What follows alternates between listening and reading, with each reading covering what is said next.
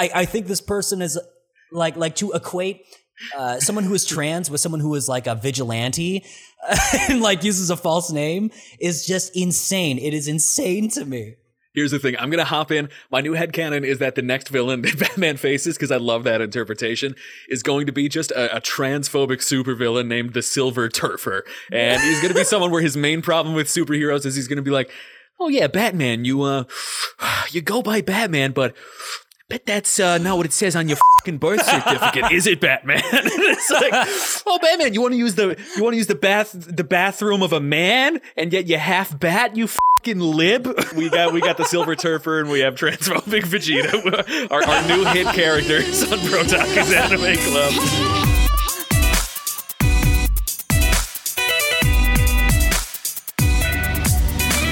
Everybody. I'm Pax. I'm Hal. And this is Bro Brotaku's, the show where two guys who love anime do a deep dive on what is and isn't worth watching. We believe you don't need a major in anime studies to enjoy this wild, beautiful, strange art form, and we are lucky to have you on this journey with us.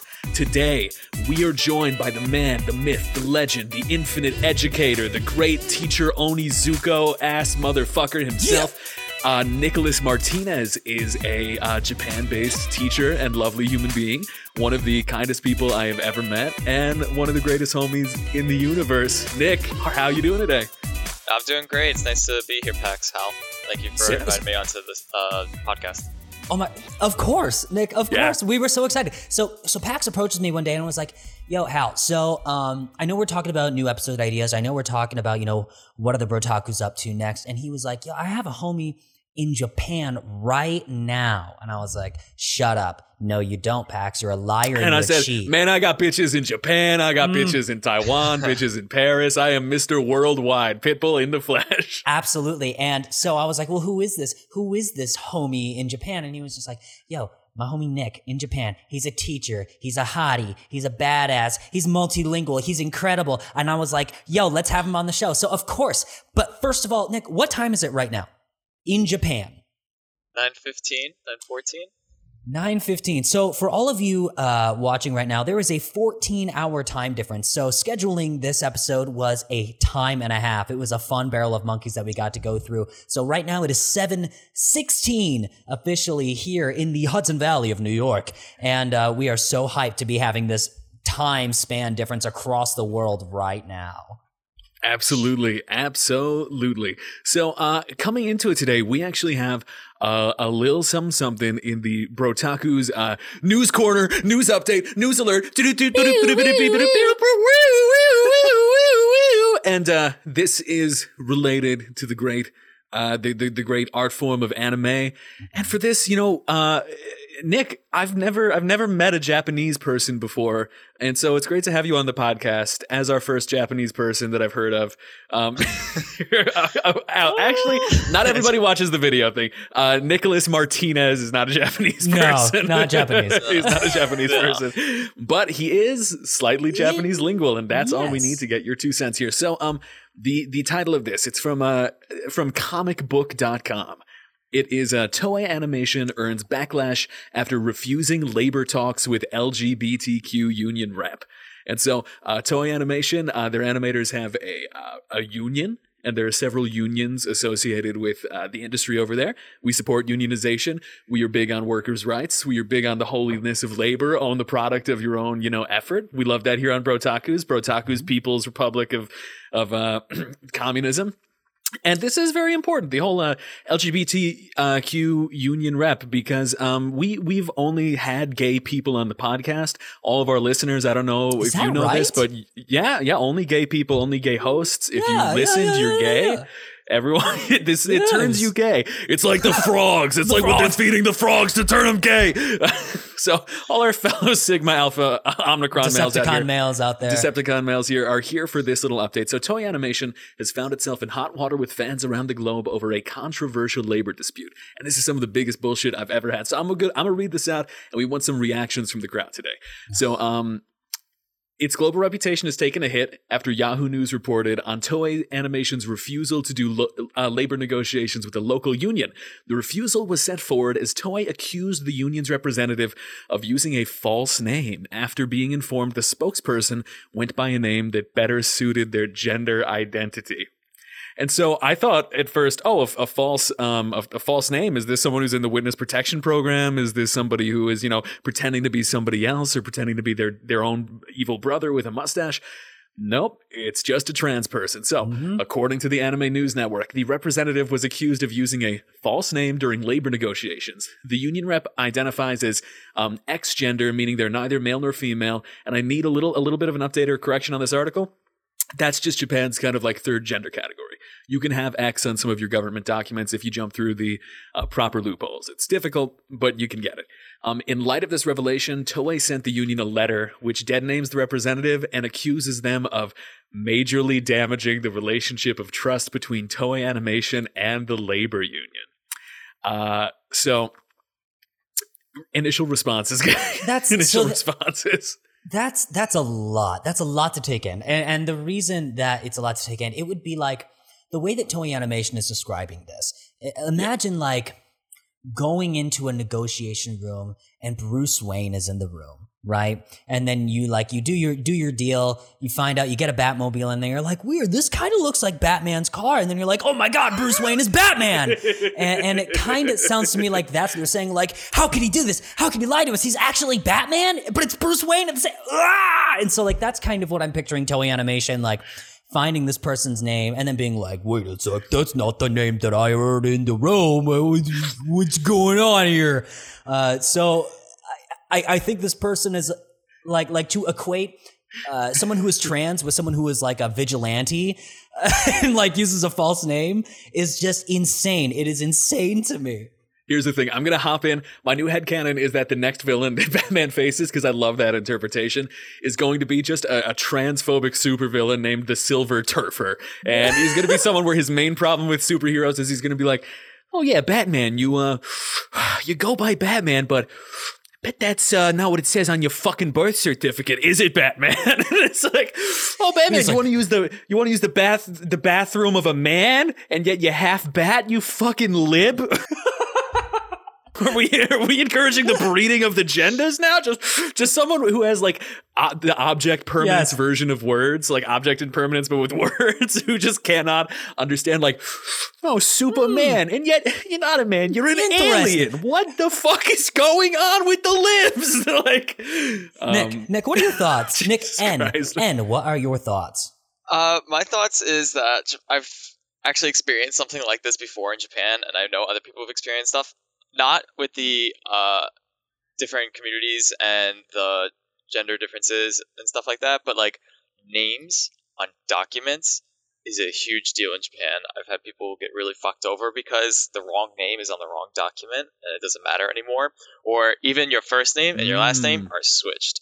And you have to go jump through hoops to try and fix that shit. How, how does that happen? Does someone like go in and be like, I'm going to go through all someone's birth certificate I guess the Silver Surfer returns again. They're gonna think they're all trans. Like, like switching people's first names and last names, and like being able to inherit all of their estate because of it. No, no, no, no. like, no. like it's mostly a problem for like foreigners like me. Like so, Nicholas Martinez, mm-hmm. and then Martinez Nicholas, and because like in Japan, your family name usually goes first, and then your like first name would go last. Okay. Sometimes they just don't know the difference between the two, so they switch them. So I had a big problem trying to find like my banking details when I first moved here because I was telling them like my my family name first and then my last my my first name last. Uh-huh. Like you would do it in an official document. Yes. But they just had it switched. Mm-hmm. And because that they could not find my documents easily. So Okay, mm. okay, gotcha. So it was just an, an, assumption on their part, being like, "Oh, well, he said this name first, so uh, obviously yeah. it should be the other way." He's just he's just dumb. We'll fix dumb it for him. It's good. Um, and then you're like, "Hey, I literally can't access any of my monies. What do I do?" And they're like, yeah. oh, "Who are you, Martinez Nicholas?" Mm-hmm. Is this you? Because that's not mm. what I'm seeing here on this piece of paper. Yeah, they'll be really restrictive. Actually, I have a mm. friend who lost her apartment because the wrong name was on her contract. And so this is no fault on the the person giving on the person whose name is being written down. This is this is the fault of whoever is taking these names down Of, and like, putting the them on a piece of company. Yes. Yeah, obviously there was a huge translation problems too. Like, but like, long story short, and it's not really my business. She moved into an apartment with somebody. Mhm. She specifically said, "Please put my name on this apartment as well." Mhm. Then that first person moved Mm. out of the apartment, and then it Mhm. came time to renew the contract for the apartment. They did not put her name on it, so they had to renew the Mm. apartment. And if we ever get into Mm. talking about apartments, you know how how Oh, much money it is about to get a new apartments. apartment. So that's absolutely that's absolutely. she absolutely was supposed to something pay we're for gonna talk all the about new later. like Um, what you would have to normally pay for a new apartment, which we'll talk about later, I guess. And so, so I, so I, I love how going back to the Toei animation. I love uh, what this union Mhm. representative tells Yahoo News afterwards. First of all, the fact that Yahoo News Yeah, is the yeah. person who blew is the company that blew the whistle on this. Like, can you imagine being like, "Boss, boss, our our, our, ra- our, uh, our numbers are plummeting. We we don't have any views for Dragon Ball Super anymore." And then the boss gets up and he's like, "Well, what's going on? I I don't understand. Who found out?" And they're like, "It was Yahoo News." Like, that's such a weird. like, okay, so anyway. It was Jonathan Yahoo himself. He broke the so what this story. union representative uh, tells Yahoo News is, in the first place, there are many married people who work under an alias, and the name I use for collective bargaining has nothing to do with the name on my family registry. For me, just looking at my family registry name is painful. To be on the receiving end of such a discriminating act by the company made me feel disappointment, sadness, and pain. And, and so, like, it really does just um, completely be like, oh, yeah, uh, you want to be known by this name?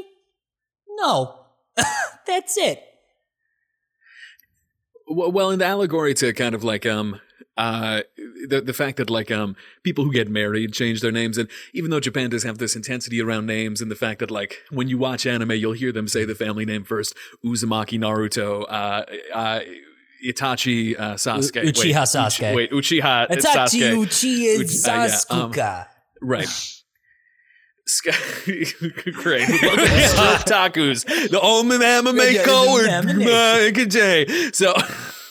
So um the the thing that I think is especially rich here though because uh, in my view this is obviously just like transphobic motivated stuff because otherwise if you learn someone like had a new name because of a, a remarriage or a divorce or you know some reason like that you would find ways to work around it. But the fact that Toei Animation choosing to kind of like fuck over the labor dispute by creating this thing and saying like we have major we, this has majorly damaged the relationship of trust between us like is such a scummy like b- business tactic it's a business tactic and um nick is nick is a person where the first time i fell in love with nicholas martinez college Nicholas is a brilliant game master. And so Nick created a whole homebrew RPG system based in around One Piece powers. Yes. And we played in a crew That's of lit. pirates.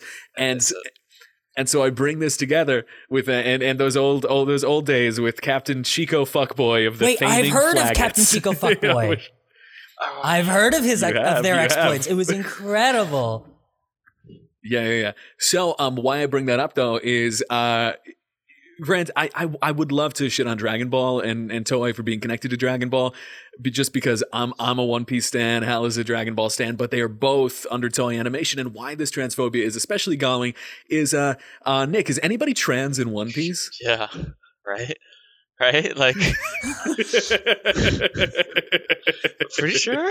Like, I, Yeah. ah, huh. Dude, there's there's Bon Clay, Yeah. there's a whole island of trans women. There's trying to like, think of, um, like an Ivankov, arc that like- doesn't have at least like some kind of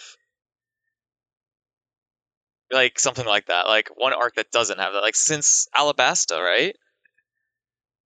Yeah, it's like trans characters in every arc, and I mean, um, even even in Wano, they have. Uh, I don't know if you're caught up with. Uh, well, yeah, Kiku, yeah, yeah. Um, Mhm. the sa- the new samurai. Sh- Oh, she's so fucking Yeah. cool. She's my favorite. She's my favorite so far. Um, but anyway, it's like this typical thing where you'll you'll profit off of it, and you'll profit off of like shows like um, um they might even have a hand in a show like Yuri on Ice or things like that. But when it comes time to like interact with literally one person, they'll use it as an excuse to fuck over their labor. And for that, we give Toei Animation Donkey of the Day. I, I, That was I, a I'm bad looking, donkey sound. I'm looking forward to the next episode of Dragon Ball Super, the next arc, where Goku and Vegeta beat the fuck out of Frieza because um, he decides to uh, be known as they. Uh, changes his pronoun. because Frieza using face. it's like, hello, Goku, you filthy monkey. Uh, oh, before we begin, I'd like you to know that I go by they. I'm no longer Lord Frieza. I am, I am the. Uh, oh fuck! I can't think of it. And You will refer to me by your yes, majesty, your grace, Frieza. Frieza. Like, and we just like, hey, Kakarot, let's just beat the dick. I mean the. Fuck! Let's just kill him. What do you have? okay, we got we got the Silver Turfer and we have Transforming Vegeta, our, our new hit characters on Brotaku's Anime Club. Oh God! So, f- bringing us away from what planet does Uh, DBZ Earth? take place on? yes, Switch. Seriously? yes, it takes place on Earth. Yes. No way. I mean, compared to there are dinosaurs running Does around, it- and the president of the planet is a dog, but it's still Earth, Pax. Okay. Hey, compared to some of our previous presidents, I wouldn't mind having. There's a Cheeto in the White House. Okay, moving So- back down to oh Earth. my God. Moving So back Nick- down to Earth. Oh my. Uh, yes. We have a guest. Yes. So, So, so, take it away. Nick, thank you first of all for being with us today. We're clearly feeling zany, and God bless you. um, Pax is drinking some of his G Fuel. Um, G Fuel. ah, G Fuel. Sigma male. So, so Nick, I, I have to know what was it that sparked your interest in Japan? What was it that made you decide, you know, I, I really want to become fully immersed in this culture. I want to be fully immersed in in just the people, learning everything I can about the country. Tell, what was your journey with that? Uh, so honestly, with starting college, I'd have to say, and it's not really a pretty start, but it's also just kind of out of luck and not knowing what to do myself. So like, How, how On do the you end of- luck? uh, I'll get to that. So it comes Okay. to the start, like the end of college. I had just gotten out of a really serious relationship, unfortunately, where she kind of cheated on me. But uh, so at the end of that, I was just like, I don't really know what the hell I want to do. Blah blah blah blah blah. So after I graduated, I had a major in criminal justice because I'm not good at school, and it was easy. I have a about that another BFA in musical theater, so uh, Uh, but continue. I worked in parks for most of my life, so I ended up doing a volunteership uh, for in Boston, uh, doing like parks construction and historic reconstruction of old buildings and blah blah blah blah. But it was a volunteership, and towards the end of it, one of the goals uh, for me to get hours was to work on my resume and apply to jobs. I applied to a lot of typical jobs I probably should with my kind of major and my past work experience in parks. I applied to a bunch of NPS jobs. I applied to some um, uh, college, university, police jobs. Hero Some- agencies. I'm sorry, Hero, hero agencies. agencies. Yes, exactly. I wish. Okay. Um, and um, blah blah blah blah. And then I put one application out to this job in Japan because I was like, why not? I don't know what else to do, and I kind of want to do teaching, but I don't have the degree for it to do it anywhere in the states. Hmm. I'm in Japan now. Wow. after a couple interviews, uh, a mock lesson I had to record, a couple more interviews, and then go into the embassy in uh, New York a couple times to get my passport sorted out.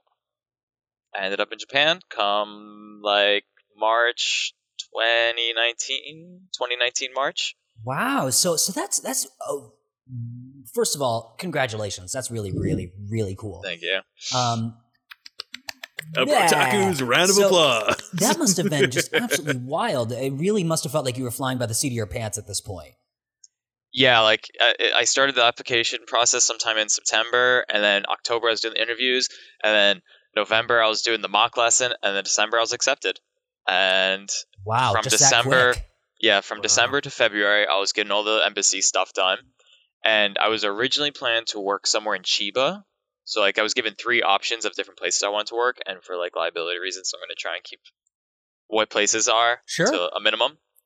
Um, I get three different choices of companies I could work for, and I got stuck with one of them. And I was originally going to work on the Chiba Peninsula, and then they're like, "Hey, a brand new school opened up. Do you want to just go work at that one instead?" I was like, "Hell yeah!" And now I'm like an hour south of Tokyo by train, and I work at a school that opened up this like in April, and we're like the first teachers there, first ones working, and I feel like really part of the community of the school because like I didn't join a family. I started one kind of in the school. So, so Nick, it, it really Mm. sounds like this is the opening for like a new anime. This really sounds like it's a really, really great shonen that's about to get started. Like Nicholas Martinez, a young boy living in America, suddenly gets a chance to go to the strange and wild world of Japan to teach children at this new school that popped up in the middle of. And uh, he's going to be the best teacher in all of Japan. First in Tokyo, then in Chiba, then everywhere in the world. He's going to be the ultimate teacher. Join Nicholas Martinez on this crazy journey. Ah! And then the anime intro happens. I wish it was that exciting, but like it definitely does feel like an anime. Like for the first month I lived here, I think every morning I woke up, I looked at my window, I was like, "Holy fuck, I live in Japan." oh, yeah. yeah. And then like Mm. Like anime, like you watch an anime uh, anywhere like that, like it shows like the streets of Japan and stuff like that, and you're like, "Oh, that must be fake." It's like, no, I shit you not. I look out the window, and that's what I see. I see the same things that they draw in those animes.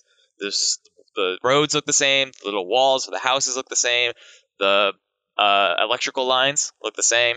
People the getting punched through walls. It looks look the sa- exactly okay. the same.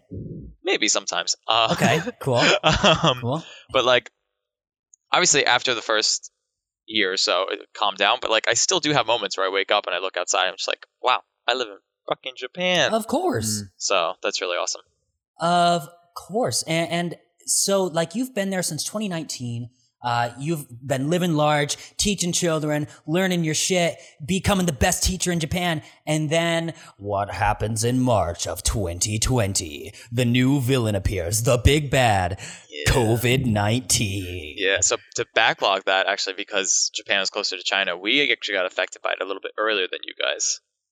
It started Yeah. sometime like late February for us.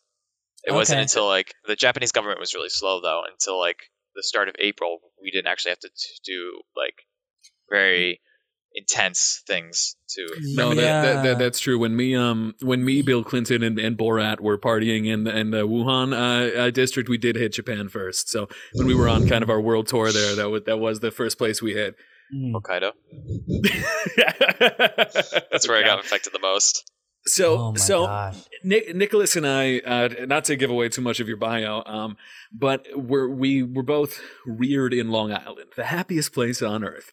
And Long Island was hit with COVID so hard that if you anywhere in the world even think about having a bagel, one of your lungs explodes. That's how hard Long Island was hit by COVID. I still COVID. feel that sometimes. I know, right? I, mi- I I miss Lefty. Um, but uh, i- if you combine like some of the the the the uh, districts, the God, what am I saying? Counties in Long Island, um, Nassau, Suffolk, and Westchester County combined have a higher total death count from COVID than the entire country of Japan. Entire country of Japan hasn't even hit eight thousand deaths yet. But that said, they're still taking a lot of precautions. So could you, um, as Hal was saying, kind of describe what some of the situation is in Japan post Yes. So, given a little bit more background, I teach English specifically to actually preschoolers. To, I'm more of a nursery teacher than anything. So, my students are anywhere from two years old to six years old, and we segment them by grade. So, actually, it's the two and three year olds, and then blah blah blah blah blah. Um, so late February, COVID started happening in Japan, and the government was kind of lax about it because like they had the Olympics coming up and they didn't want to cancel that because that's like their main source. They were like so prepped for it. They were so ready for it. And Japan school year starts in April. So like that's kind of a big deal. So then by mm, early March, schools were just like canceled. Like actual schools. So like students stopped going to school late March. Mm. That didn't affect us because we were a nursery, so we still kept going full swing. Then early April, like this very first day of April, they they're just like, yeah, we need to do the lockdown. Now, my school actually caters to more wealthy individuals, more wealthy families. So a lot of the uh, families that we have were actually essential workers.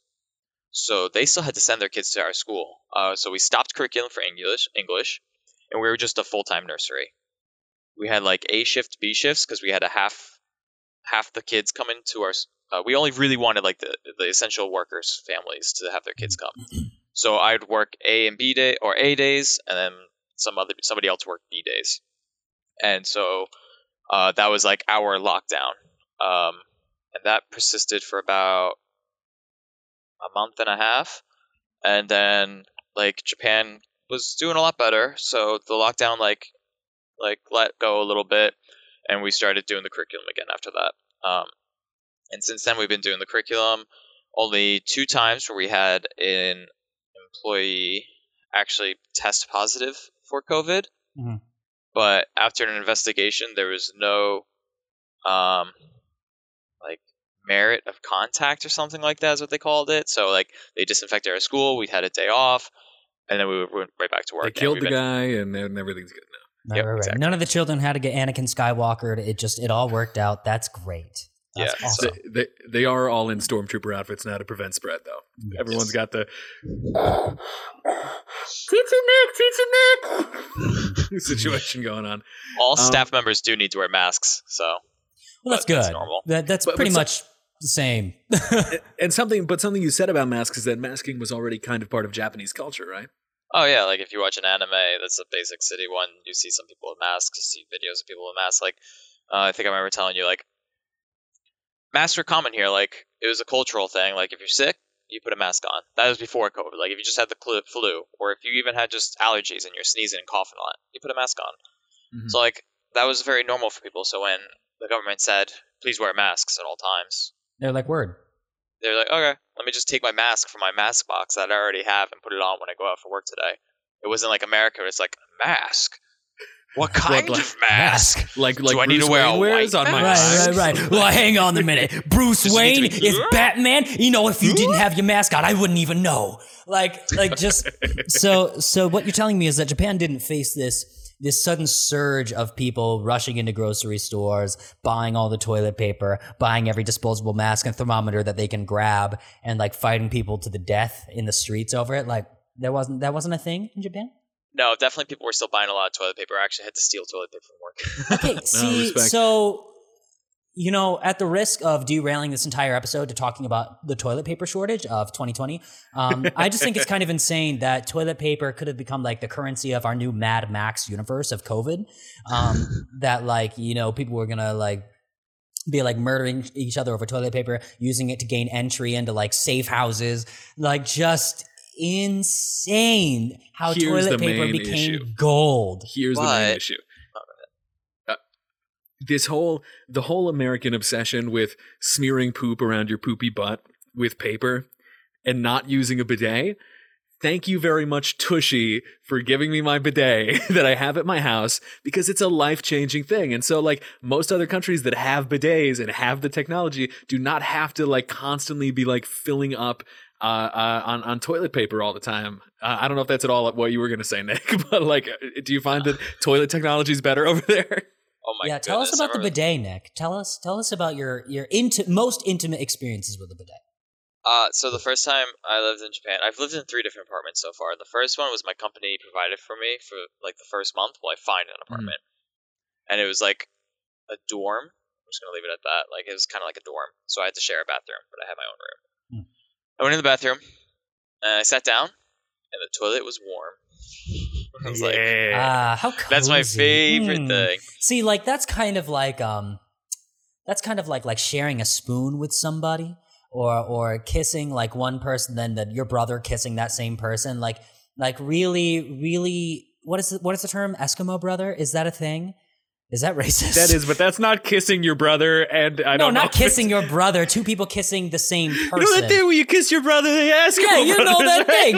Yeah, yeah, yeah. yeah, we're Kentucky Fried Kin, baby. like, um, but but that's not why you were saying the toilet was warm, right, Nick? Like, No, it, there's just it, heaters in the seat. it had a warmer in it. Yeah, There are heaters in the seat? Yeah, Really? so like you don't sit down and like the shock of the ice cold toilet seat doesn't wake you up in the morning? That's not a that's not a thing you experience? Oh. nope, just the pleasant warmness Hmm. sitting on a toilet. Like I don't know. unsettling. It's it was a little bit, but I definitely got adjusted to it. And I, I, actually think I'm just ignorant. I think I'm just prefer it now. Like I like it now, but I, I actually am not used. Now to here's the thing. I was wary Like, at first. I was wary at first, and I, and as as as an actual, you know, we were clowning about the gayness before. As an actual like queer individual, I've I've done some butthole spelunking in my time. Sure. But I thought that like at first when people were like, "Oh, the bidet is amazing, it's life changing," I thought what they were literally saying is they were getting like actual like pleasure from the bidet. And but then I realized like, no, it's not like the bidet is fucking you. It's not. It doesn't like form a watery fist and like go. It's like that's not it. It just literally it just washes like your your your butthole and Yeah. it cleans you and then you drip for a second and then you with like one little square just toot toot toot toot toot toot, toot and that way you don't have to be in Walmart acting like an animal fighting people for toilet paper and now you have two glass eyes and no no clean butt like, I, I would love, I would love to. I think I'm going to write a new paper. I'm going to write a paper, and maybe Pax, maybe you can do a video essay about the homophobia and the bidet and how the two mm. intertwine in in a in Western culture. I would love to learn more about that because you know every time I hear the word bidet, there's this weird like. Well, I Mm. mean, like you know, is this weird? This weird Yeah, yeah, yeah. feeling surrounding this. yeah yeah yeah Yeah, yeah, yeah. I'm not really sure what it is, but it's it's prevalent. Whenever I hear the word bidet, it's like, hey, well, do you get fucked in the ass too? You know, it's just like very much like there's no in between, and I'm No, kind of. yeah. I might get a bidet. Who knows? This podcast Yeah. is sponsored by Tushy. Tushy. Tushy. go to tushy.com forward slash brotakus and clean your butthole. Um,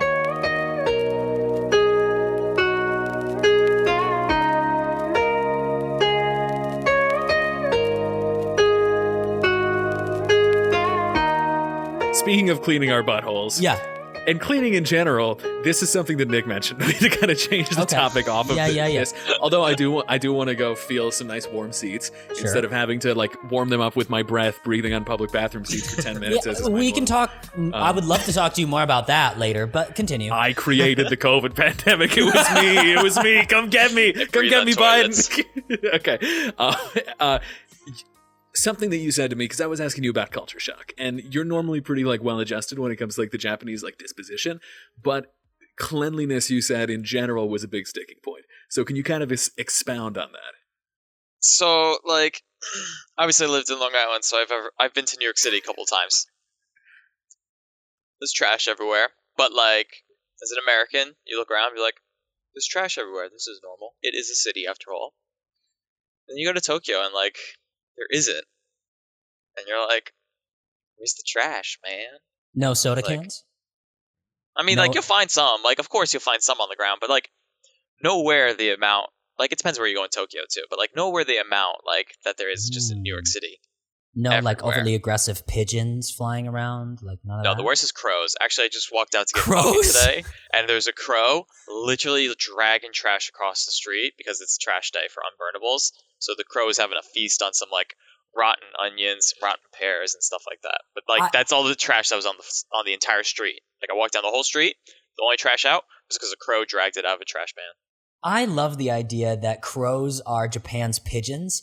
That like instead of like like you're sitting there eating a hot dog and you're and you're like, oh look a little pigeon, let me throw out some breadcrumbs. Instead, you're like sitting there having some sushi and you're like, ah, ah, and you're like, oh my god. No, and they're freaking huge. They're massive. oh, they're big boys too. They're huge here. They don't More really like- come up to you though. So they're like Pokemon. You're like like Murkrow hopping around Yeah. the street. No, yeah, a Murkrow, Like exactly. a thirty foot wingspan. Yeah. Yeah, it's freaking You're like you try to was sent shoo it by away and it like hits you with like pursuit, what like a Pokemon move. I was out with a friend on a hike, and we s- and sh- this must have been the first time she saw a crow up close, and she's like, "That's fucking huge." I was like, yeah. and then yeah, it hit you with Japan. Shadow Ball, and you were just like, yeah, we should probably keep our distance. "Yeah, yeah, exactly." when you said even on the even on hikes you didn't notice trash, right? yeah, no, like uh, you could go for a pretty typical hike. Like Japan has the mountains really close, so like people in the city will go out to the mountains to hike. It's pretty normal. There's no trash out there. People just don't. 'Cause it- just- people just don't litter. Like they have this In Long mentality. Island, I once saw a deer with two separate bags of potato chips of different brands stuck on each antler. Like that's the level of things I've seen in Long Island. So like the idea of a, a wilderness with no trash at all is immensely respectful, right? Like the parks around here, just like the tiny parks. It's the trash. People just don't litter. Like they they respect the environment they live in, and they don't want to make problems for other people who also live in the area. Like, Imagine that, uh, things. Yeah, I mean, imagine that common decency. Uh, how how available is that in Japan? Would you find that like a lot of here's what I've heard in, in my ignorance. Um, I've heard that you know J- Japanese culture is very much about respect. It is very much about respect for your superiors, respect for your equals, respect for people who are uh, from a social status like a little lower than you, even. Um, Like it's very, very much about respect to your fellow man. Um, would you say that's correct? Would you say that's not true? What would you think? I, I- would say it's correct, but it- there's definitely a negative connotation to it too. Also, Oh. like it's socially forced respect, and like you don't Really? necessarily always like.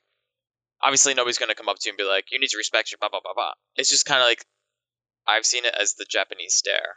Like if you're not Mm. doing something that's socially acceptable, everybody gives you like the what is it in manga like you like the at you kinda menacing over over their heads. Like everyone has the word menacing. Okay, gotcha, gotcha. Yeah, yeah, yeah, like that's what I've seen. Like, uh, so like, people are. It's hard to say empathetic, but they act it like that. So like, they they want to treat things nicely and make it so everybody else is doing okay because they don't want to make a problem, cause a scene, and everybody stare at them. Because like. The, the the rudest Japanese people I ever met, I could count on one hand. I think it was like two or three people, and the rudest thing they've done to me was that they just actively talked too fast for me to understand, and they seemed to be a little annoyed that I couldn't understand them. And that was like two or three people, and that's the rudest I've ever experienced a Japanese person be. And they're like typical like like fast food workers. Like somebody worked at a convenience, and another person worked at a udon shop or something like that, and it was like that's it.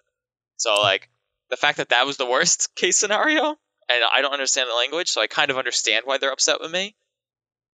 Like it's Oh. pretty fine with me. A guy yelled at me by Grand Central Station yesterday because I couldn't understand th- what, what he was saying through the mask, and I wanted a bagel, and I was ordering a plain bagel with roast beef, and he was like, "What?" And I was like, "I just I'm ordering for someone else. I just want a plain bagel with roast beef." And they're like, "What?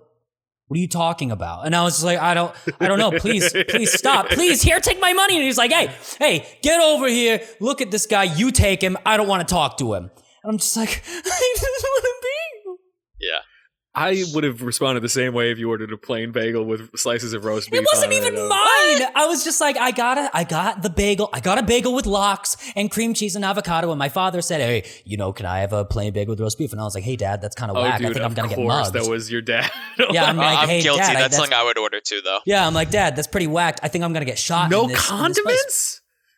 Yeah, first of all, I did sort of understand why he would be confused, but it wasn't so much that he was just like, "Oh, could you possibly explain that to me? I'm having a little trouble." Like, huh? What do you mean? Is that something that you would normally order? It's just like, "Hey, check this idiot out. Hey, some someone come over here and talk to him because I'm tired of seeing his stupid ass face. Like, I'm Hey. done with this idiot." hey, check out roast beef guy. Look yeah, at Mr. yeah. Roast Check out beef Mr. guy. Plain Bagel. No sesame seeds on his bagel, schmuck. What? Like, That's It was a plain bagel, dude. Oh my god. Yeah. What did, oh, what did the war do to your father, dude? like, what I, I'm. I'm learning. I'm learning more. And That's you know, totally then I was something I would order though too. Is it? okay. Yeah. Oh, man. Egg bagel, slightly toasted, a little bit of butter, and like two slices of roast beef. Cool bagel choice. Good. You good, had good. butter on it. Those You are did two have butter, things and that it was make an that egg different. bagel. anyway, anyway, let's walk away from bagels. Oh my and god, my lungs. pickle. Japan. We're with this bagel talk. I'm dying. So, so, so, Nick, have um, so you're talking about like culture, talking about you know what it's like to sort of step out of line in Japan, you know, just by being foreign and not knowing its customs. Um, how was it acquiring an apartment? Because Mm. you know, talking to people and learning the rules is something that's kind of important if you want to live there. And there are a lot of hoops you got to jump through to get an apartment. So, like, what what was that experience for you? Yeah, so I actually got pretty lucky. I got wicked lucky. So the company I work for is actually super com- like really nice. It's really helpful for like its uh English teachers and stuff like that. Um when I first got here, they set me up in an apartment. Like it's technically a private company, so they actually own like this the original apartment also. So it was really easy for them to just put me in there until I find an apartment. And then somebody from that corporation also helped me find my actual first apartment because I did not want to live in a dorm setting. Like that was just temporary. I just I don't like going down two flights of stairs to go take a shower every day, and oh, then you don't imagine finding out Huh. that maybe all the showers are taken. I have to wait outside and just sit in my fucking Mm, towel, just waiting. mm, mm. Um, so I wanted to get an apartment by myself as soon as possible. They set me up within a month, and next thing I know, I was in my own apartment. It was a box of like seven to eight feet by seven to eight feet. I had the bed that's behind me. And the desk that this computer is on, and that's all that fit in there, and that was it. But I saved so much money. Whoa. Oh, so I you had a lived in there. I had a little bit of a closet, just like a little tiny. Oh no, I meant you lived in a closet. yes, I lived in a closet. Yes, yes. Okay. Um, like it was the smallest apartment I could possibly find, but I saved Hmm. so much money. hmm A year later, a little more than a year later, um, around October, I ended up starting to look for new apartments, and there was this site that I found that was specifically for foreigners, and like I got really lucky. It was not involved with my company anymore, so this is all me by trying to find it by myself. Uh, a foreigner friendly website to find apartments, and I found and my real estate agent spoke English and Japanese. Uh, she helped me get this apartment I'm in right now. I'm about a 10 minute walk away from work. I still live an hour south of Tokyo. I could take a train in within an hour, and I can see Fuji from my window. and that's super cool. That's super cool. But some of the things that you told me, and and these are things that are just like mind boggling to me, is that uh, as a foreigner, in terms of like if you can, are getting a place to live, you need a co guarantor. You need like Mhm. your company to allow you to live someplace to sign Yeah. on with you, right? Yeah, so the first the the closet apartment, the closet apartment, my guarantor was my company because they helped me find it. They helped me set it up. Mm-hmm. They got me lots of discounts actually. Hmm. Um, they're really shrewd negotiators. For this one, uh, I had to pay. So, like, typically foreigners will have to pay a guarantor to guarantee them. um, yes. and that can be like uh, uh, the same cost as like a month's worth of rent. So, and that like, piles up. Can you can you explain the concept of key money? this key money when you I'm first picturing move to an Kingdom. Hearts. Is that a thing? Like the money? Oh, Sora, you got five bucks. Oh. just have to buy them a giant key and bestow it upon them. Um, no, the key money is like a gift to the landlord to say like, "Hey, thank you for letting me live here."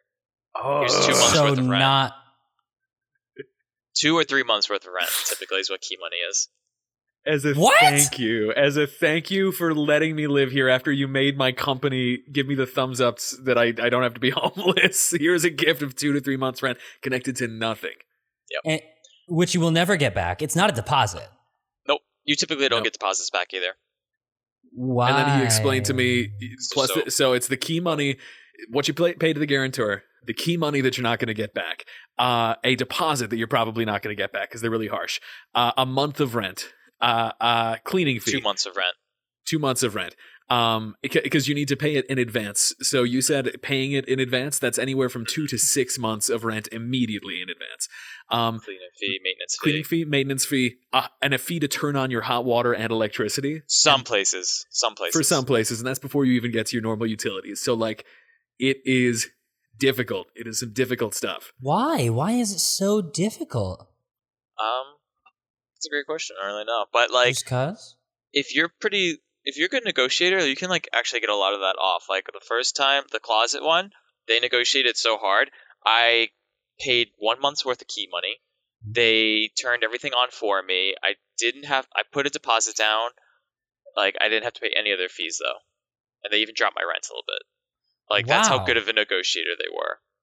And then That's this good. place, it was actually on sale when I got it, so I didn't have to pay the first two months of rent. Actually, I don't have to pay the first three months of rent for the place I'm in right now. It's just on figure it sale. out. Yeah. It was just a deal, and like, so I've been pretty lucky. But I still dropped like two thousand US on this apartment, and like about two thousand US on the other apartment too. Oh, and Mhm. what's the what's the currency exchange? Do you know the rate for that?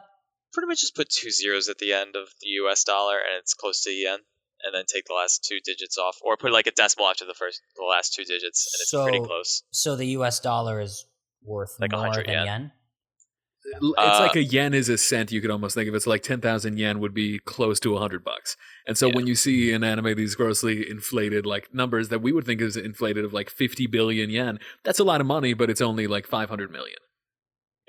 Okay. I, I would say like as you get into bigger numbers, the U.S. dollar I think is stronger. So like if you go up to like 500 or uh, Goldman, uh, 50,000 yen, um, maybe it's actually like 400 something U.S. not like 500 US. Like, Good to know. US Good to know that the U.S. dollar just Oklahoma smashes the Japanese yen. I love that. I love knowing that. Yeah. Oh gosh. So with all that money, um, something that we need to know is what is there to buy? Indulgences in Japan. Tell us about like the snacks and food because people talk about Tokyo as like the greatest food city in the world. Like, give us the four one one on snack life. What do we got to try when we head over? I'm not a super big foodie person, but I do enjoy all the food here. Like so, my typical uh, my typical breakfast Mhm. is I go down to this place called the My Basket. Uh, My Basket.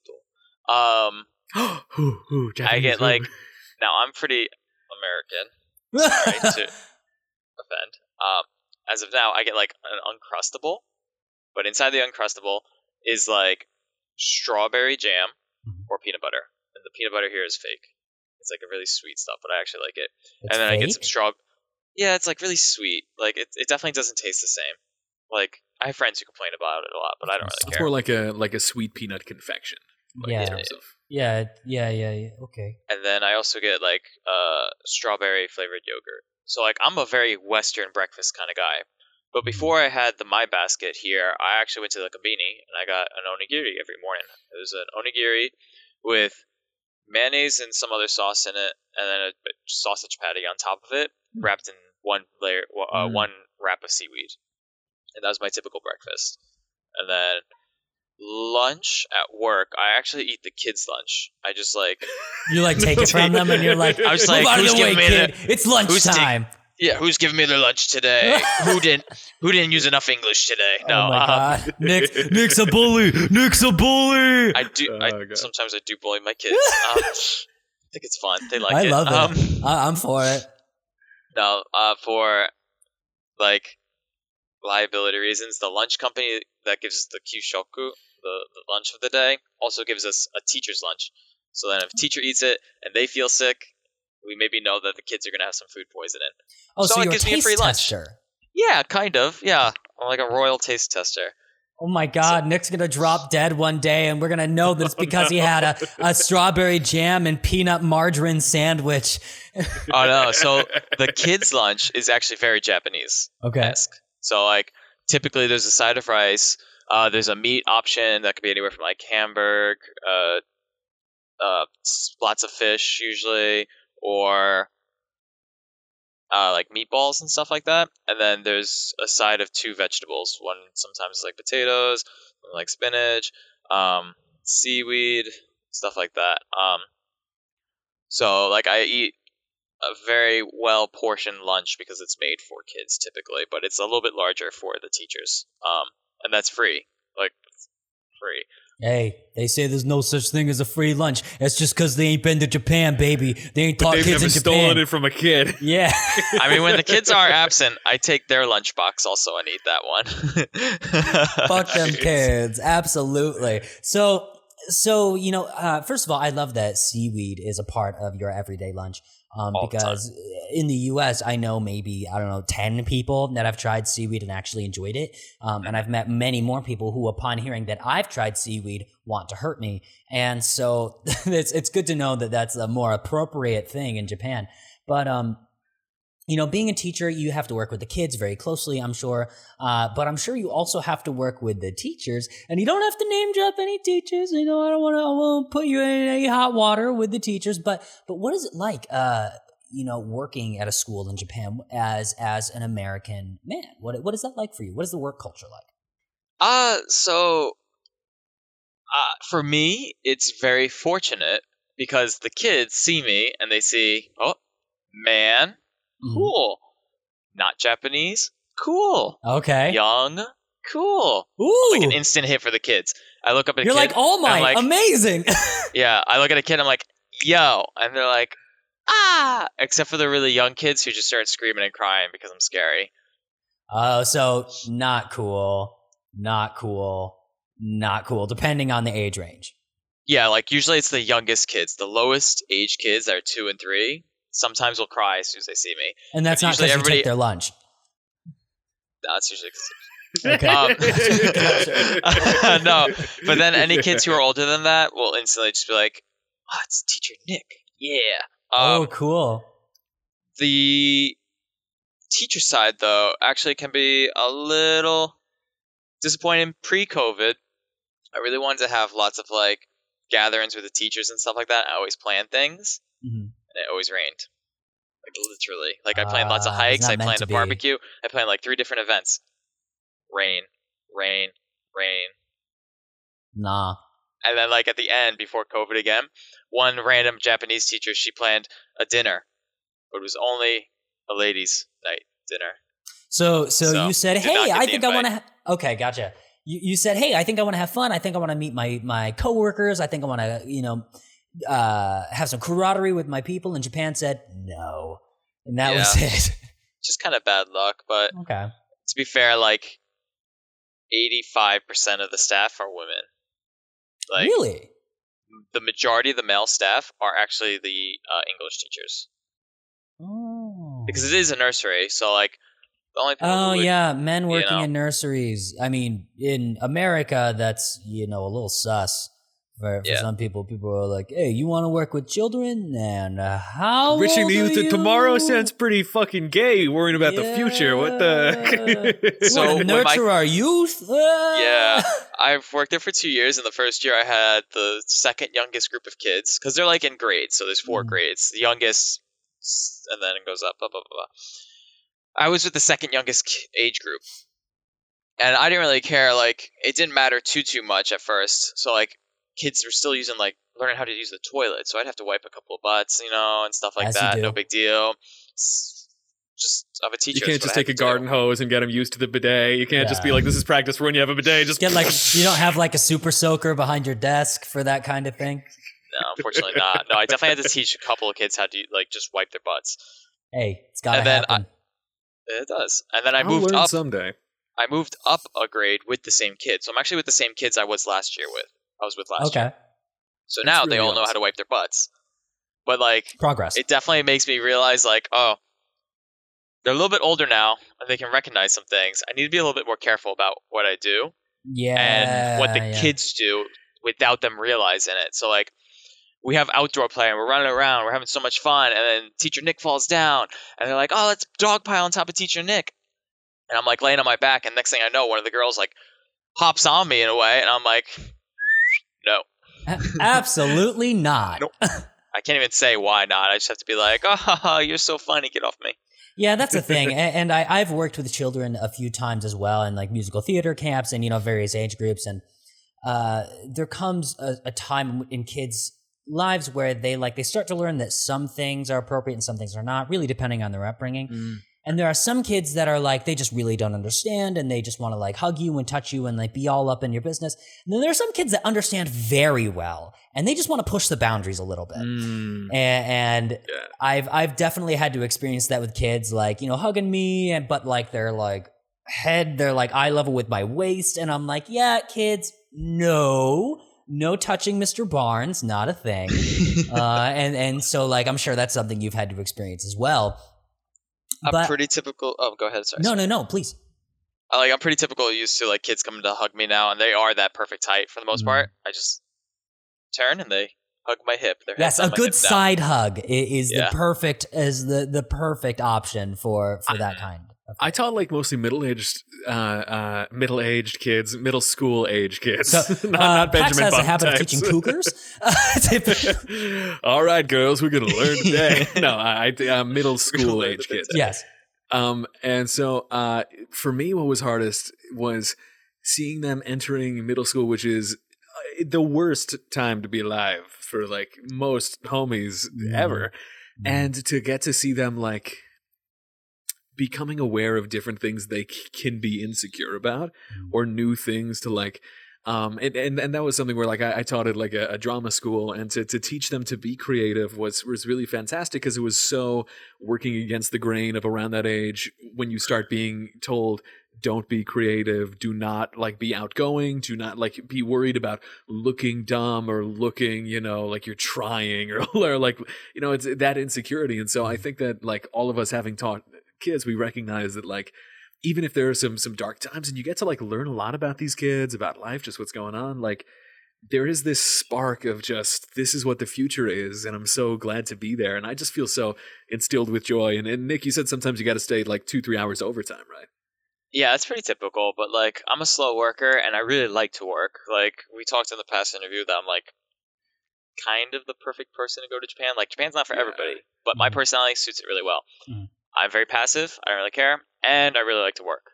Those are the two things you need in Japan. Um, I love to work, so yeah, I'm fine with staying late to get some like shit done. Like I stayed till freaking nine o'clock last night because I knew I didn't. I had off today, so I stayed till like nine at night to work last night. There you go. And I like working, but I'm literally the polar opposite from you, Nick, because as I was going through this and I was trying to be like, what's going to get the headlines? What can I clip? And be like, the, the top five worst things about living in Japan. What's the culture shock? Like, inevitably, as I was asking Nick, like, what about this? What about this? Nick was just like, doesn't really bother me.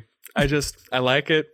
I just, I don't cause problems and people don't cause any problems to me. And like, I'm literally everything you just described about your personality, the exact opposite. The fact that like even when I asked about food, you're like, I enjoy this simple uncrustable I get from a stall.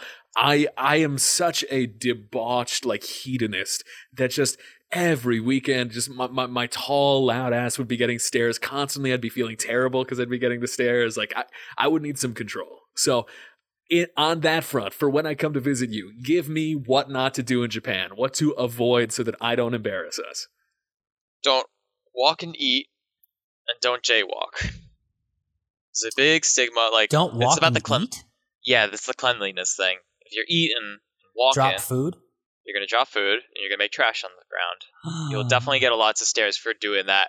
The only time it's uh, okay is at a matsuri, which is like a Japanese festival, like as if it was Obon or Tanabata or uh, other ones. Like if there's food stalls out on the street and you're getting like uh, yakiniku or like takoyaki. Don't you know can what eat either of those things are. That sounds great though. Uh, takoyaki's the octopus balls. You've probably seen them in anime. And Ooh, yes, is yes, just yes, yes, yes. meat skewered on the stick. Amazing. Yeah. Um, that is okay to eat in the street. And if you're walking and eating, maybe that's okay. Uh, the big funny thing that I always thought is like when you finish it, you're stuck with like a wooden stick or like some kind of trash, right? Mhm. There's no trash cans anywhere in Japan, like really. So you're like, what the fuck do I do with it? You go up to any stall and be like, I have trash, and they'll take it for you, even if it's not the same stall you bought it from. They're like, yeah, I'll take it. So, so yesterday, so first of all, I'd like to say I would not belong in Japan for that one reason of you are not allowed to walk and eat because I actually have trouble sitting down and eating. Mm. I'm like doing a bunch of things. I'm like eating as I'm going and doing other things because my mind is like going on this and this and this, this, this. Too many, like I have like constantly 10 different tabs up in my mind at all times and I'm not completing any of them without eating.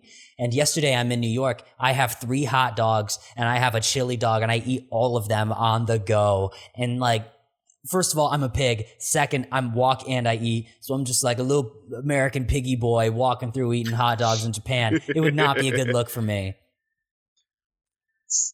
Like that was one of the first things I learned uh, living here. But Mm. within like the first week of meeting some of my co-teachers before school started, somebody, one of them who has really nice English, like he used to live in Oregon for a couple of years, so his English is perfect. He's got the best English, and he's Japanese though. Um, he helped me turn my electricity on, and as we're like getting on the train to go to my apartment at the time, he like rips out a corn dog and is eating it on the train, which is like a huge like do not do. And I'm just looking at him, I'm like, I guess I'll go fuck myself. I don't know what the hell's going on anymore. Yeah, yeah. He just There's doesn't no care, rules. though. It's the Wild West in Japan. There are no Yeah. rules. that is corn dog on the train But yeah, if you don't want to look like the dumb gaijin or the foreigner, uh, that's something to avoid.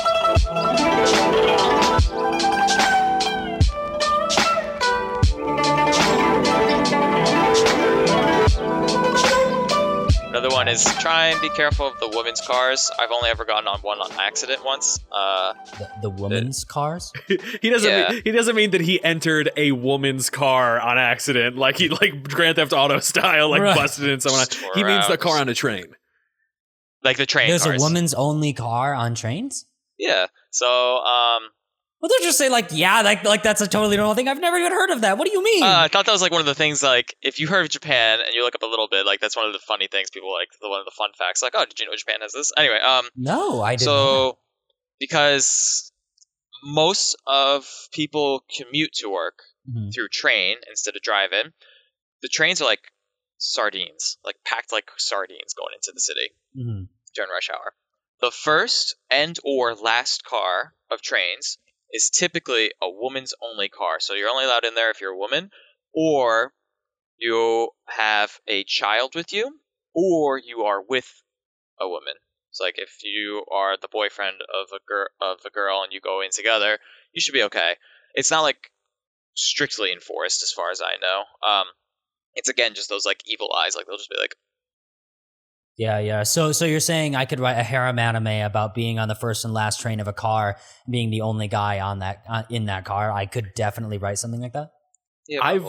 I've read ones like that. If you want a link, let me know. some reference material. Okay, gotcha, gotcha, Yeah, gotcha, yeah, gotcha. So, so, so why, why are there, why the first and last ones for women only? Why is that?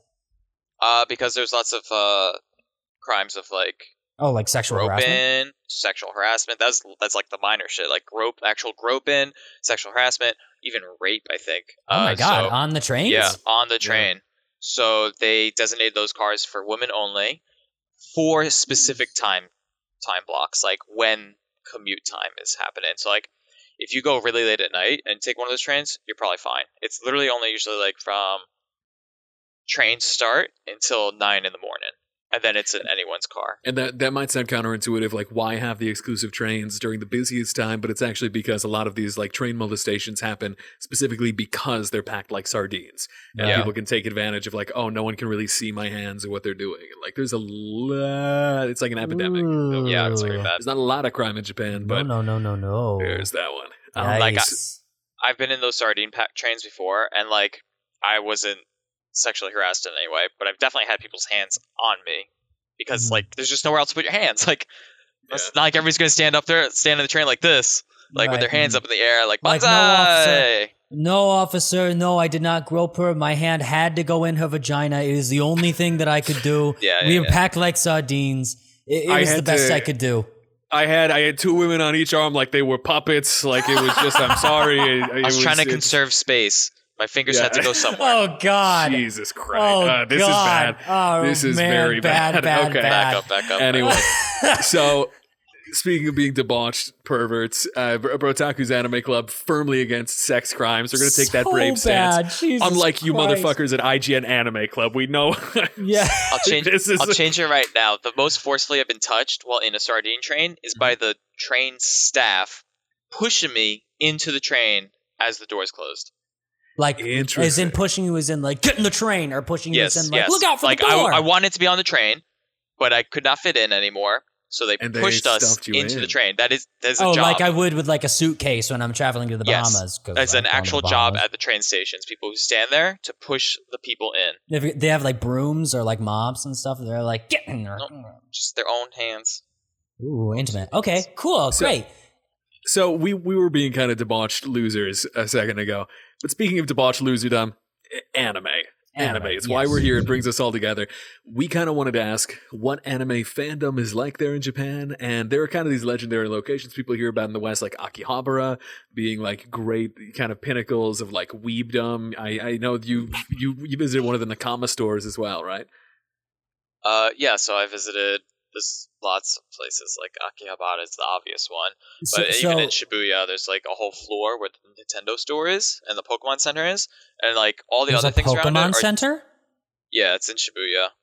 There's a couple. So there's actually one in Tokyo, one in in Okay, Shibuya, but sh- the I have a lot of Shibuya. questions. I have a Okay. lot of questions, and I feel like people listening and watching do as well. You said so, Pax. First of all, you said a blank store. What it was that? Oh, Nakama store. Nakama, Nakama's friends. It's homies, and the Nakama in is is the biggest term associated with One Piece. It's actually so big that a lot of times, um, I don't know. I think even in official subs, where you might otherwise uh, so like translate Nakama as friends, Mhm. a lot of times they just keep it as my Nakama, which uh, it and it's because One Piece has kind of like lent so much cultural cash to this concept that it's been elevated to almost like a, a, a friends above friends. It's like what he calls his like crew members and things. And so the Nakama store in Japan is like the the One Piece. It, it, it's like how you you might go to like the the M and M shop in Times Square. Oh, it's about like, One the Piece. Nintendo shop. Yeah. It's a One Piece shop. So yeah, what's it like, dude? Oh, So again in Shibuya, there is the One Piece store. I don't even remember where it was. Um, and that was really cool. But then in Tokyo Tower, the one that looks like the Eiffel Tower, but it's red and white, and it's in Japan. I think Word. it's like considerably smaller. Um, there is a One Piece theme park inside the tower, and hmm. like I uh. didn't go inside of it because it was too expensive. and I didn't really have anyone to go with, but I did go to Tokyo Tower. And outside of it, there's a little cafe that's like all Sanji stuff. Like there's a little statue of Sanji. Oh my God. can get all the things that he apparently cooks in One Piece and stuff like that. Oh that. my god! that So really cool. so you didn't go into the interactive exhibit where Luffy machine gun punches you to death. You didn't have that one because I would love to go experience that. That's my Unfortunately. Valhalla is winding up in that One Piece theme park. Oh Yeah, my yeah, yeah. gosh. but but but but so otherwise, we hear about stores that sell like uh, endless amounts of hentai and booby mouse pads and figurines to death. Like like like paint us a picture of if you're going to one of these like wee mecca locations. What is it like? right. So when I first got here, I did go to Akihabara pretty quickly. Um, Which is Where- Uh, and so Akihabara is a district north of Tokyo Center Mhm. that is like just a very tiny square of it, but Mm-hmm. it's just like the, I guess the capital of like anime and all this like nerdy stuff. Like a there's- nexus of evil. You know, a portal Yeah. just opening Yeah. up into the the. How the dare you? yeah, it started out as like a technological center, though not technological, but like computer parts Mhm. was a there was a computer parts market. Just imagine a market of nothing but computer parts, any kind of indus like technical stuff you could buy. Right. So you and have computer it parts. shifted. Yeah, it shifted into anime. It still has the computer parts sections. Like you can definitely find almost anything you want to buy related to computers here. Sure, but I'm betting. I'm betting. I could. I wouldn't have to look up anything about this place. You have computer parts, right? The next logical step is you make a computer, right? And then you. The next logical step, you have a computer. What do you have? Internet. knew- and when I do you look up was what you have? The internet. Hentai. Boom. Anime. Internet. Computers. It all makes sense. Yeah. Uh, like you can also Just buy like any how video Stone game you led want to here. weaponry. It's like this. This the the. It was tech simply tree in the natural civilization. progression. Like, it was. It was the it's next easy. evolution. It was Dude, either in Dr. hentai Stone, or when do you think porn. it's- You know, Yeah, yeah, it had yeah, yeah. one or the other, Yes. and they went with Oh, hentai this time. Natural. uh, natural. Like, uh, I forget what's going now. You can buy any video game there. Like, remember Tamagotchis? Yeah. Tamagotchis? yeah. Yeah. You can buy Tamagotchis, the original Tamagotchis here. You can go in, you can buy an N64, you can buy an NES, anything. Oh my You go in any God. find of these stores, you can buy like any possible game you can find. Most of them will be in Japanese, but So so yesterday I was looking on Facebook and because you know Facebook and Google have my fucking number, um, they sent me an ad for a little statue of Pichu that is a phone charger. It is a life size Pichu that you literally like you put your phone into his cheek and he just knuckles your phone and it charges your phone. And it was like, would you buy this if it hadn't? I was like, yes, I would. And they're like, well, too bad it doesn't exist. So I guess sign this petition and it might happen. No. Dude, that pisses me off that that's the type of ads you get because on Facebook I literally got an ad for Ahegao keycaps the other day of just oh, like that's the, because I logged into your account and I searched up a lot of I uh, a lot of that. I just went boom. I filled your history with that. I did not need help. And I did not- but through our powers combined, we can fusion. Oh god. Okay. Uh, okay, so this place sounds amazing slash awful. You know, depending on who you are. Um, and you had a, a good experience. Yes, no, you would recommend. I liked it. Uh, one of the big things is there's maid cafes all over the place. Like there's these Yeah. girls out of maid costumes advertising these cafes where like all the That's waitresses dangerous. are dressed like maids, and apparently it's like a really happy place to go to. I've never been to one, but like it's kind of like they just really try to like greet you really nicely. Like I don't know, it, it felt really weird to me. Like maybe I would go with a friend. like- yeah, you wouldn't want to go by yourself. Kind of. Even with a friend, I Hmm. feel like uh, maybe it was like a group of people. I'd like, all right, because it's supposed to be like not that big of a deal in some cases. Like it's supposed to be just like a fun thing, and it's a cutesy thing. so like a PG rated Hooters. I was gonna say Hooters for simps, like Sure. simp Yeah. Hooters. Yeah. Sure, Be- sure, sure, sure, sure. Because it is sweet. They refer to you as like, but they refer to you as like master, and they like Yeah, are wearing the maid outfit. So like, if you're yeah, so like if you're there to like have some like teas and like little cucumber sandwiches and have like a sweet time, that could be nice. But I feel like it could also be a magnet for strange behavior. yeah, yeah, I don't really care for that. It's just overpriced Like that for no kind. reason. Gotcha. Yeah, okay. So Some of them are like kind of like a show too, and not like a strip show. Uh, Mhm. like like a show is like the maids will actually do s- songs and dances. oh, that's fun. Yeah, so it's pretty Like like, the the Stardust Cafe. I love that. Yeah. yeah. And there are male versions like um the uh the, the host clubs, right? Uh, not that I've seen, but um, I wouldn't be surprised. So Yeah, so I wouldn't be There are able to find any like versions, husbandos in this in in these uh these these these, these I'm sure you can places. find it. I had a stroke Akihabara is the place you'd find something like that. Okay. Um, For sure. as far as your question before about the manga store and the hentai Mhm. stores and stuff like that, they're actually one and the same. I actually went into this multi-level building because I wanted to explicitly find a Japanese One Piece manga Mhm. to send to you, Pax. Um, And I got it. It was amazing. It was the first edition. It was like the first version. Oh, oh I Yeah. loved it. Thank you, dude. but I had gotten lost and I ended up in the hentai. There's a literal couple Oh, floors just for hentai. I forget what it's called. Do- Dojinshi or something like that. Like Doujinshi. that's like the, Dojinshi, yeah. yeah. The fact that he Just- lives in Japan and he doesn't know that off the top, but I do because I live it every day, just Yeah. shows you how you could be a normal human who lives in Japan and enriches children and lives a great life, and you could just be a weird freak who's just constantly into internet darkness. Like, so yes. so, so you fell into the hentai section, like you went through the wardrobe in Narnia. You just kind of like looked up and you were like, "Oh no!" It's it's Mr. reversed. Tumnus, It's not your just- dick out? it's not just one section for the hentai. There's No! one section for the manga. Every other floor is hentai, and it's separated Oh. into different types oh, of it's hentai. like There's- Pornhub. Oh no! There's like it's a uh, world. uh, like male hentai. What is it? Is it Yuri or Yui? Or Yowie. Y- Yeah. Yaoi. Oh. There's Yaoi floor. There's a Yuri's the other one, right? Yep. There's the Yuri floor. There's just the the hentai floor. There's the sex toys floor, and then there's the manga floor for the boring people. And the, Okay. the fact that all legit manga gets one floor, but each kink has its own level is insane to it's me. Oh not my God. uh, it, it is but like what i find interesting is that there is a an acknowledgement of it you know because like it- you know I, I don't know. I don't know anything about you know sex culture in japan. I don't. But but what i can tell you is just that the fact that there are multiple floors dedicated to different genre of hentai versus like you, you know like hey uh, you know if i die clear my search history in like western films and like things like that. I just find that interesting that there is such a lax or more lax compared to like America view on, you know, sex and exploration of that kind of thing. Am I wrong? Actually, I do know a little bit about this. So, sex is not necessarily taboo, but it's definitely not. It's harder to have sex here. So, for Japanese Okay. people, Okay. most Japanese people stay and live with their parents until they are married. When you get married, you go and get a new apartment Ah. with your spouse. How the hell are you supposed to fuck when your parents live with you?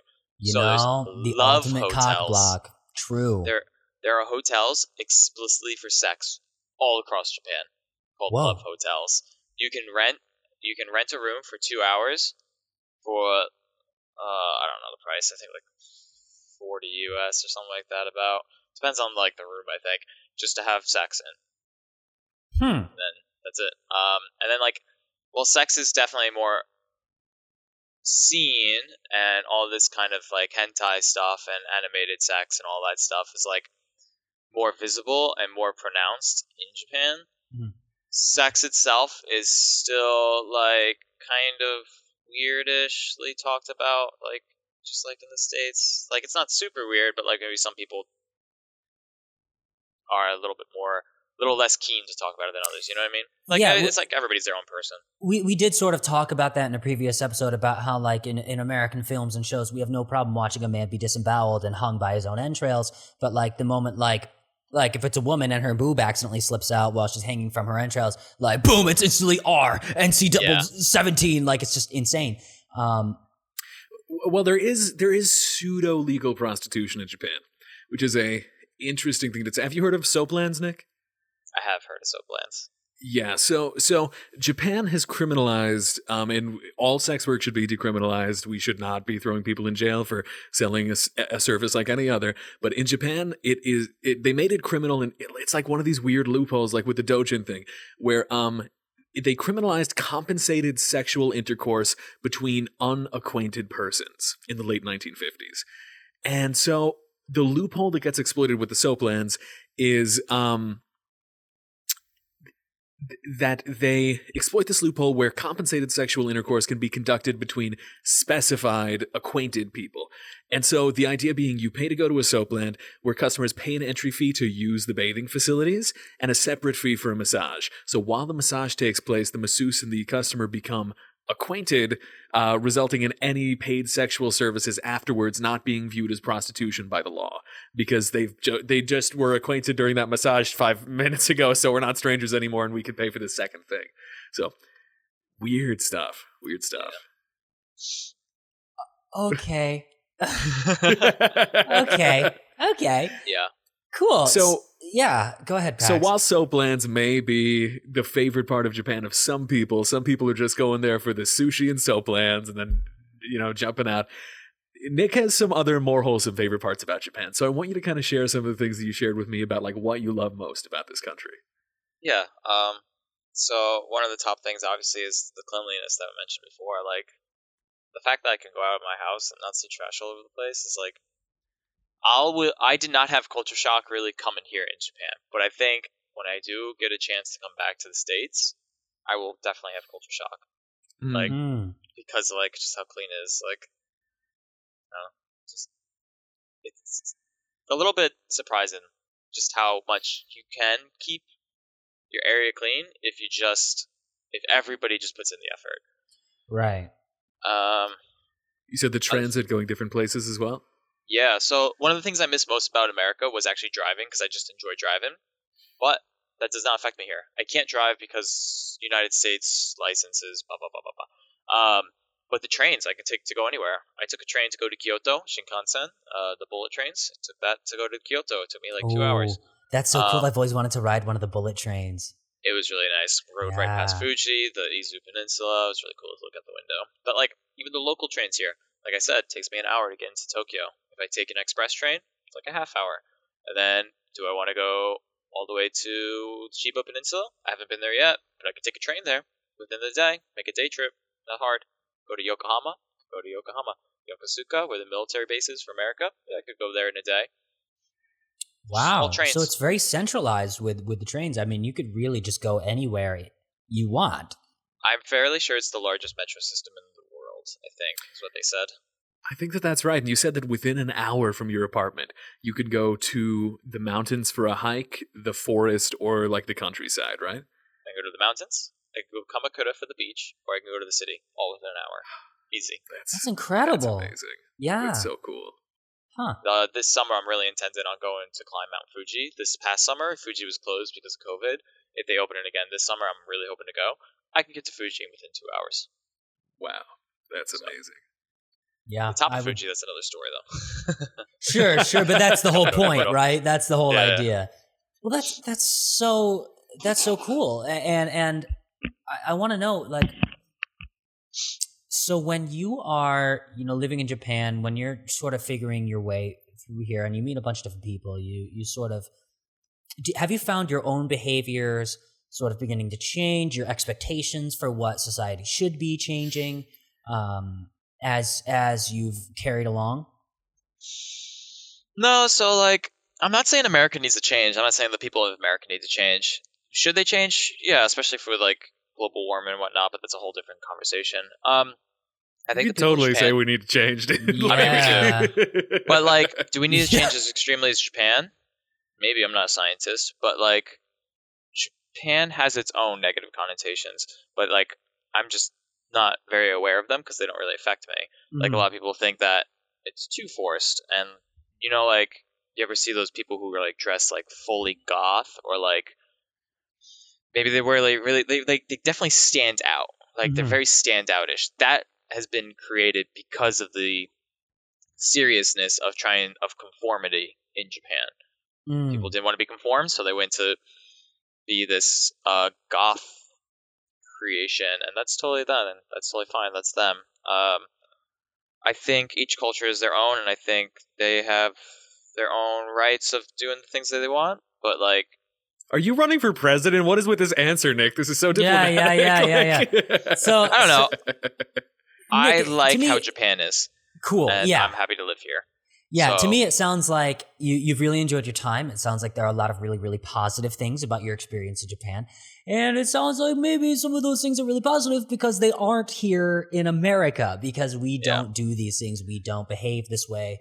We don't have these expectations for how people should behave. Um, but it sounds to me as though, at least from what you have told us and, and what you have experienced so far, that it has worked relatively well in Japan. Yeah, for me and my lifestyle, I think it works really well, and Sure. I think that that's something kind of like how I've always thought. Like everybody has their own lifestyle and living ways, but like maybe it doesn't match where you're from.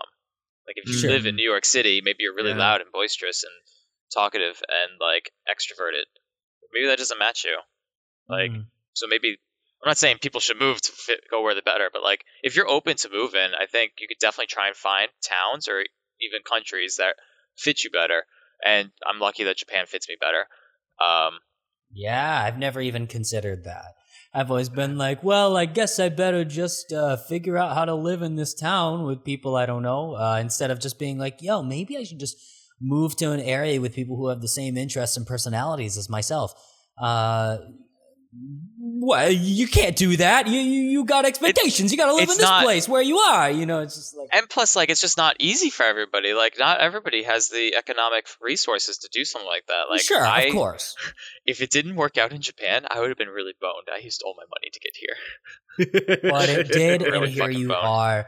Yeah, Um, And I'm so proud of you for making that leap, man. I mean, like I feel ins- I feel inspired hearing that from you because I'm like, yeah, I got to Let me make some substantial changes in my own life to like live a more authentic and you know enjoyable life.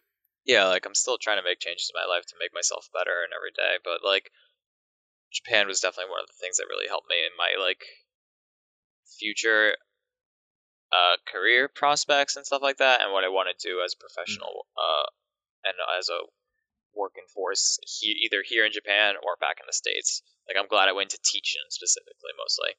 mhm. Yeah, absolutely, absolutely. I, f- I feel like that that's that's kind of a, a great message to to leave it on. Was there anything else you uh, wanted to cover, Hal? Uh, I was really curious about, um, you know, what, what what are the youth watching nowadays? I would love since since we are an anime podcast, and since a lot of our that's a good viewership, you know, we have um we have a pretty wide uh range of of of viewers of fellow brotakus out there, and um it occurs to me that like hey you know i see a lot of kids when i was like in school wearing like my hero academia t-shirts or like yu-gi-oh! or pokemon or or you know all these different shows and i was curious as like in japan are there any anime in japan that are sort of like mainstream cartoon network here in america? Um if there's anything that like kids are repping nowadays you know? Yeah, so like I said, I work with anywhere kids from two to six years old. My kids are going on to six almost. Uh-huh. So like maybe some more mature ones is like reasonable. berserk Yeah, maybe like like more mature isn't like maybe like No, no. maybe like trolling, I don't know, I don't know. But, like no that was totally a but joke. like w- wait for me to get to it. So like Yeah, maybe like it. One Piece or Naruto, maybe like Yeah. those kids could be something into something like that. Like it's a little bit like some people die, there's some blood, there's some Uh-oh. combat. Mhm, Six year olds could probably be into that. Mhm, Like enter in it. mhm. No, straight up, there's a two year old who comes up to me and says, Kimetsu no Yaiba, which if you don't know is Demon Slayer. oh It's like Yeah. I like Tanjiro ga daisuki desu. And it's Yeah. like a two year old like would tell the teacher in Japanese the entire plot of Kimetsu no Yaiba, which like if you don't know the anime, is like about a boy who gets his entire family massacred on like the first episode by the freaking demon. And then he sets out to like kill all demons after that, and it's very gory.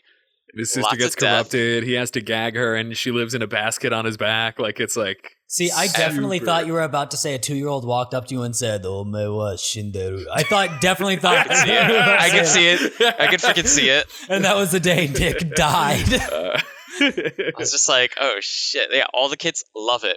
We have show and tell. Um, and we just started a new show and tell for collections. And one of my girls, who's five years old, brings in this huge bag of Kimetsu no Ya- no Yaiba plushie characters, character plushies. wow. There's like, there's Tanjiro, there's Zenitsu, there's Nezuko, uh, what's Inosuke. She loves Shinobu.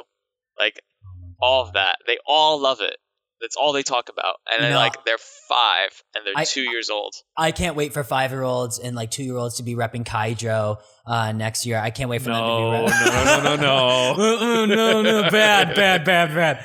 But whoever this this wealthy family is who has like a cool two year old who watches Demon Slayer and they get to live like pretty affluently and happily in Japan, that's a that's a pretty good life there. It's Yeah, good yeah, it's yeah, yeah. not just that family though. It's like all of the kids. Every kid watches Demon Slayer. Every Yeah, kid is pretty out to hunt down yeah. demons. Like, man, that's that's what I would like. Instead of kids making fun of me because I played with Pokemon cards, you know, I just wish that people had just joined me in my demon hunting crusade and, and you know spoke to the teachers in such a such a cool way. I just like Well, Oh, I think it's good that the children are learning at a young age to kill demons and satanic liberals. I assume. Like, No, this girl's pretty to, awesome. to She also worship brought Christ. she also what? she also brought a Pokemon card collection for another show and tell. So like That's cool. oh, and it's like she all the wasn't other stuff for still- it.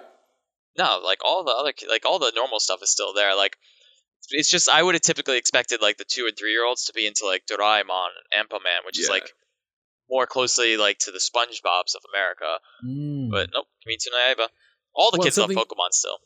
when you shared with God. me uh, something that Hal was saying, you know, like I, I totally vibe with getting uh, shit for liking anime when you're a kid, but like anime is not just for kids in Japan, right? Like basically every age group has a show that they could vibe with. Yeah, I would totally say that. I think like it's just like in America. Some people like anime, some people don't. Some people like the animated cartoons that America created, and some people don't. Some people like the live TV series, and some people don't. Just in Japan, there's a lot more anime that you may or may not like. Gotcha. So like the kids who, you know, brought Bakugan to school, which was me, um, brought Bakugan to school and got bullied for it. Um, like someone who- that would be synonymous with that would be like the kid who wears a SpongeBob t-shirt to school. And they're like, ah, SpongeBob SquarePants. And they're like, stop, stop. Yeah, yeah. the American version of, of, of like bringing like a an other culture's like item to school would be like a kid walking in with an AR-15 to a Japanese school and being like, Yeah. all the kids like it in America.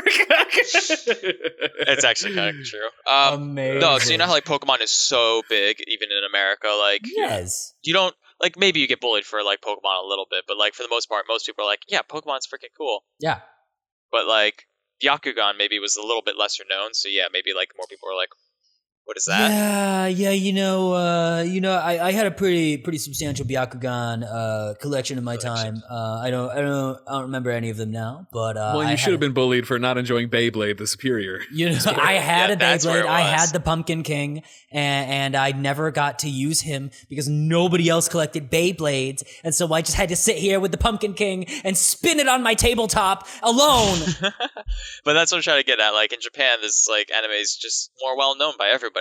Yeah, It's like you can understand it immediately. Like obviously it's in their language, it's Mm-hmm. immediately understandable, and it's more like live broadcast on TV Mm. for them. Like as opposed to us when we were growing up, if you wanted to watch Naruto, you better be you up watch Saturday Toonami night to watch Yeah. Toonami. If you want to watch Pokemon, you better be up Saturday morning to watch Uh-huh. uh, Cartoon Network's. Was that? A, did they have a segment for that? I don't even know. But like, you They better did. be up think on it was Saturday in the Code- morning. They had it with Code Lyoko, baby. Yeah, Code Code Lyoko, yeah.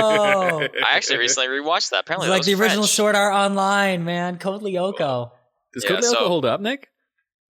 Uh, I just watched it. I think it's on Netflix in Japan, Japanese Netflix, but it was originally a French anime. I think. Oh, really? Animation. Oh, cool. I, uh, Cool. I I work with a one of the other people who work at this coffee shop is he's 16 years old, and I was like, you know, Code Lyoko, and he was like, no, a what? He was like, like, and I was like, you, you know, Code Code Lyoko. Dude, Code Lyoko, no. Yeah, they're like, dude, you're pretty lame. You're old, and I was like, no, I'm not. No. I do a lot of whining. Uh, you know, just overall, I just whine a lot about things that that other people don't relate to, uh, and I think that's my draw. You know, Yes, yeah, absolutely. You age like a fine wine, one might say. I got you, I got you, bro. Chico fuckboy so much. oh, dude, I, I, uh, I'm so excited, and I'm, I'm just so grateful to just the magic of technology that, like, I'm here talking to like an old friend and my co-host, and you get to meet Nick, and that right now it's morning over there, it's it's cold night here, and yet we can all come together and chat and talk anime and life. I don't know, it's just thank you both for being here. It's just No, thank it makes me really happy. yeah, yeah, absolutely. And, and I think what's really cool is that the three of us are all just sitting here having a conversation, but like, you know, all everyone watching right now is just going to be like, "Hey, look at these three dorks talking about anime in Japan and, and, and, and being lame." Man. But no, I'm just kidding. Uh, Brotaku's Yeah, like our like you. the listeners of Brotaku's Anime Club are They're gonna, like, judging be us. ra- They're, they're like, "Wow, look at these fucking weebs." Uh, but but that brings me to um to all of all of our fellow Brotakus out there. Um, everyone, you know, Nick is an incredible guy. Uh, we loved having you on the show today, Nick. Thank you so much for Yeah. joining us and for sharing your your experience of living in Japan with us. Uh, I'm sure Pax and I can't wait to come and and, and harass you and, Yeah. and get the Japanese stare because we're we're loud and, and ignorant and, and we don't know what's going on. And we normally do plugs. So if you're a two year old in Japan, go to go to Nick Nick's place. He'll teach you. He'll find teach you good. He'll teach. Yeah, he'll he'll be American and male and, And uh, young. He'll, not he'll hit all three checkpoints. Yeah, you could tell him about all the shows about serial killing demon slayers Yeah. that you watch, and it'll be amazing. But um, Just use English if I steal your lunch. Yeah. but you've been so generous with your time, man. Thank you so much for coming on. No, thank you for having me. I really appreciate it. It was great talking to you again. It was really nice meeting you, Hal. Oh yeah, it was so nice meeting you too, Nick. And and for everyone out there, every all of our brotakus out there, thank you all so much for listening and watching today. Uh, if you liked what you heard, what you saw today, please give us a five star review on Apple Podcasts, Spotify, your favorite podcasting site. Um, you know, it, it really, really makes a difference. We love having these. We love having these episodes. We love talking to you. We love having guests on. Every review counts. It really does make a difference. Uh, and also check out our new YouTube channel uh, Instagram. We've got a Twitter. We've got a Twitter. Facebook page. We got all kind of stuff out there. Lots of ways for you to contact us, talk to us. Um, you can email us at um, uh, paxlilin at gmail.com. Yeah, Paxlilin at gmail.com. Uh, we have a Brotaku's Anime Club channel on YouTube. We search up at Brotaku's Anime Club on Instagram and Twitter, and uh, we're there for you. Hit us up, tweet at us, talk to us. We want to hear from you. Um, and uh, both are currently in the works. They don't look super pretty yet, but we're we're gonna get on that. And we're super excited about putting out more video content because you can see us now. Uh, so for all you lovely theys and gentle thems, uh, I'm Hal. I'm Pax. And we're the Bro Brotakus. Thank you everyone so much and have a lovely day slash night. See you next week, y'all. Bye.